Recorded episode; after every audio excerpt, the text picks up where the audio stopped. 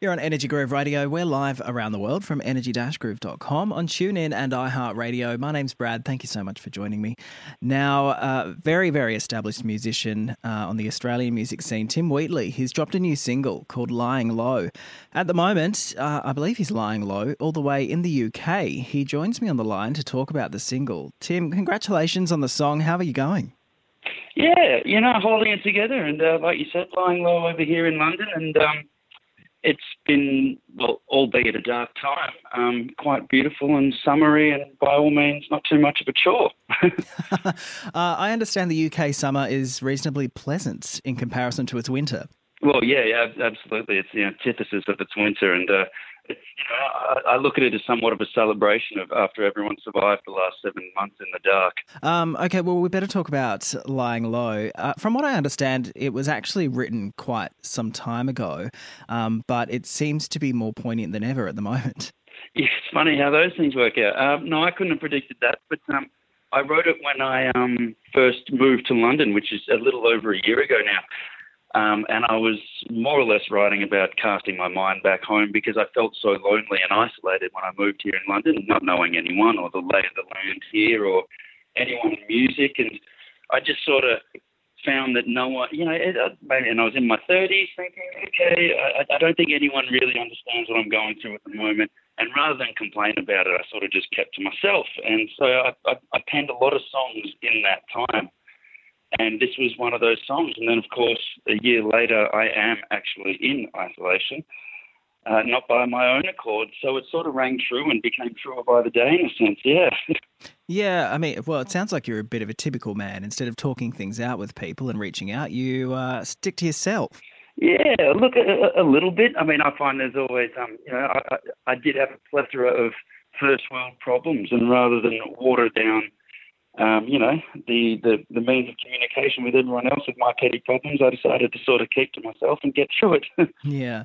Um, do you find that songwriting is quite cathartic for you and does help you get through, uh, you know, any particularly challenging times you're having personally?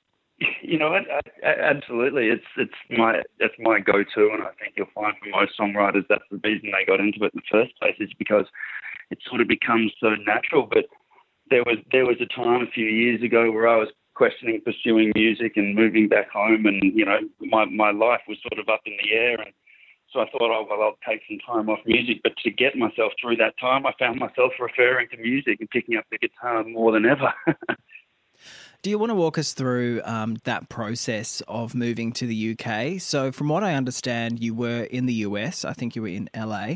Um, so, what kind of brought you to LA in the first place, and then shot you over to the UK? Um, in, in I, I, was touring. I started off touring um, in Australia. I did a few EPs and touring up and down the East Coast for a number of years under the moniker of Crooked Saint. And then I changed my name to Tim Wheatley when I when I moved to Los Angeles. You know, there was a, I felt a little more distance between uh, my father's last name, etc., and and being able to sort of branch out as Tim Wheatley in Los Angeles, where the name didn't hold as much weight. Um, and and that was sort of a coming of age for me. It was also when I felt after a few years of touring that I was comfortable enough to come out as Tim Wheatley. Um, and so when I was there in Los Angeles, I, I found the Americana scene was, um, you know, it was rife. I could I could play around California, you know, five times over before, you know, I, I can even cover Australia. So um, it, it made sense, and I was over there for a number of years. And then the move to the UK was my uh, my wife got a job over here, and um, I decided to pack up and take my songwriting elsewhere. How did you find, I guess, the transition from the US to the UK? Uh, it sounds like you hit the ground running when you went into LA. Was it similar in the UK? No, no, no. That's um, no. I, um, Los Angeles was sort of um, yeah, much more palatable and a lot easier to slot into. This time round in the UK, I didn't know what to expect. I didn't have anything lined up, and um, we actually landed during that big winter storm, the beast from the east. And I thought coming from California and landing into that was just um, just a shell shock. And um, and so yeah, that that but but from that was um, was born some hard times and some and some some good songs, I think. um, tell us about, I guess, the making of this particular track, "Lying Low." So you recorded it in uh, Australia, I believe. Um, tell us about that and who, who, you worked with for that.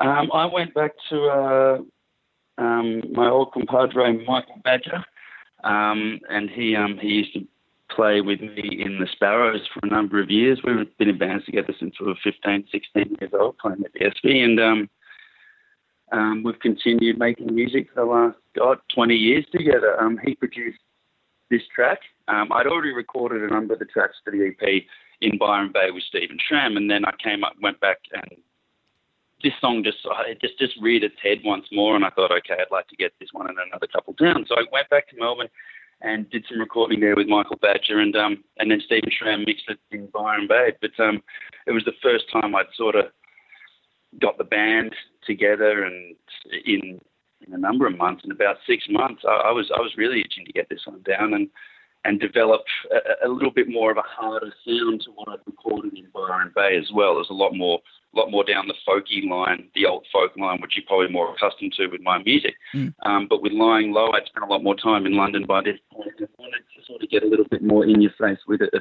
bit more instrumentation and development there musically. And Michael Badger was the man for that. I mean, it certainly is a, a rockier sound, and it has um, a lot of guitar in there, I've got to say. How many guitars are we hearing? I got to be honest, I got asked this the other day. I'm still no closer to figuring it out. There is that many tracks in there. Um, well, certainly for me. Um, um, but I also think that Michael Badger probably got about four or five extra tracks in there without me noticing even. um, it certainly is, is, a rich tapestry of, of, a multitude of them in there. But um, the Dobro was done separately as well in Los Angeles. I had a friend of mine I sent that track over to him and I just said, "Can you find something else?" And then, um, and then almost a of the Dobro, Michael Badger put some sitar on there as well. So I, I, I don't know what's going on in there. It's great. There's a whole a whole range of flavors happening. Um, I do love it. It's very very well laid. So congratulations on it. What's the uh, when you can eventually come back to Australia and start playing this track live? What's the band setup going to be? Is it similar a similar band to what you recorded it with? Yeah, look, I'd say so. Um, uh, I'd say it's going to be. I'd like to get some more keys in there and and add a lot more. But oh my god, I'd love to have the E Street Band coming along with me in an ideal world. You know, an army of musicians. But no, you're, you're sort of um, bound by budget these days and time. But I mean, I'm probably six months away from even having to think about about the band setup as well. Sadly. um, the music video is quite something as well. Uh, it looks like it's shot. Uh, is it shot on Super 8 or I, I don't know my cameras particularly sure well is, at all? Sure is. My good friend um, and director Ben Cook uh, approached me in Sydney when I was talking about trying to get some, a clip done before I left for, for London again. And uh, he just said, I've just bought this new Super 8, Super 8 camera, you know, but there is a catch, and that is that every two minutes of film is some ungodly price.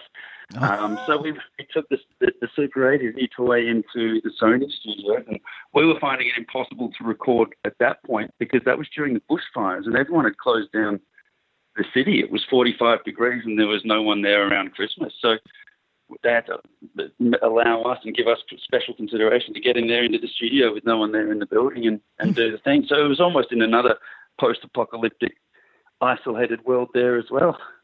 Isn't it amazing the things you have to do to get some music recorded during these natural disasters? I tell you what, I tell you, we had this mostly done last year, and we thought, no, let's wait till 2020, much better time. Famous last words there. Isn't it? Never, my, my advice to anyone out there is just get it out when it's ready.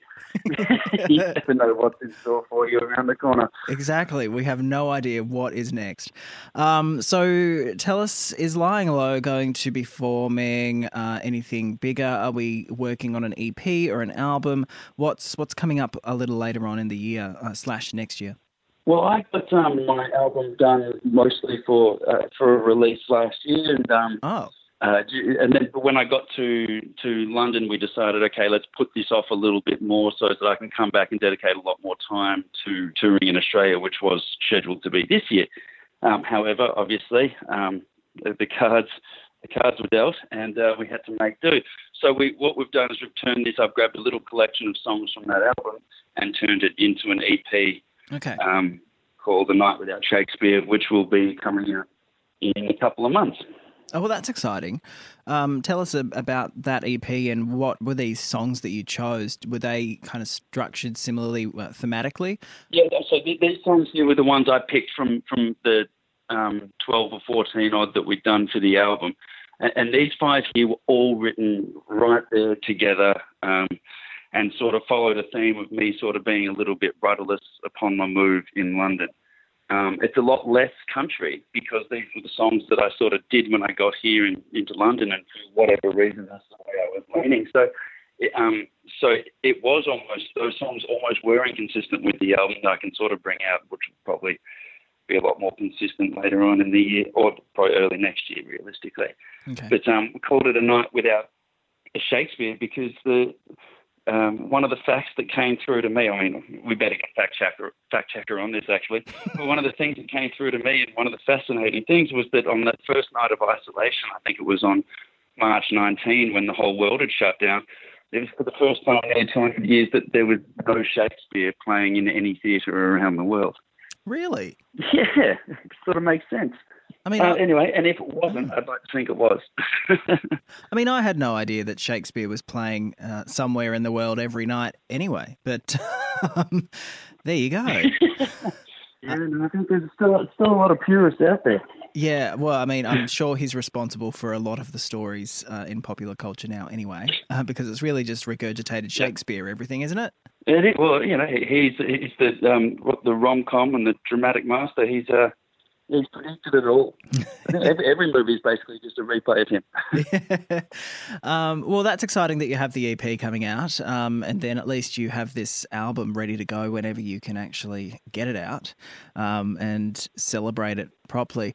Has it given you a different perspective um, on the Australian music industry, having spent so much time uh, in, I guess, the UK's music scene and, and LA as well? Um, I guess I guess um, I guess from a distance, it looks a lot more. It might not seem like a big family there or something like that, but there is a camaraderie there amongst Australian musicians and the music business when you come back and get to see it from that perspective. And every, I mean, it's also very small, I think. And what I do love is coming back and just sort of almost seeing everyone in one hit most of the time, and it's a bunch of friendly faces, and looking forward to coming back, seeing a lot of them actually. Yeah. Have you discovered any artists in the UK that um, you're now a fan of? I have. The first guy I found here, look, I, he's an American though, Oh. but he came over here playing, that was um, Timothy Showalter. Uh, what's his band called? Strand of Oaks. Um, and I had the opportunity to see him at a at a bar here, and had to just find out more about this gentleman as soon as I saw it. It was quite incredible, and the story behind his last release is is quite inspiring and um, gives hope to everyone that hasn't quite got to the point in which they'd like to in their career. Uh, well, Tim, it's been an absolute pleasure chatting with you about Lying Low. Congratulations on the single, and I look forward to hearing a lot more from you in the next coming months. Thanks, Brad. Hopefully, we'll get to catch up soon. Yeah, I hope so. Hopefully, when you're in Sydney next. yeah, yeah, next. Yeah, well, I, got, I think I got a lot of quarantine and, and hard time in between then. So, uh, fingers yeah. crossed. Yeah, unfortunately, I think you might have to spend a couple of weeks in a hotel room. can you spot, can you spot me a good one? oh, look, I don't uh, have that many friends in high places. Sorry, Tim. no, no sweat, no. I'll figure this out. All right, Tim. Thanks so much for your time. Enjoy the rest of your day and the rest of the English summer. Thanks, Brad.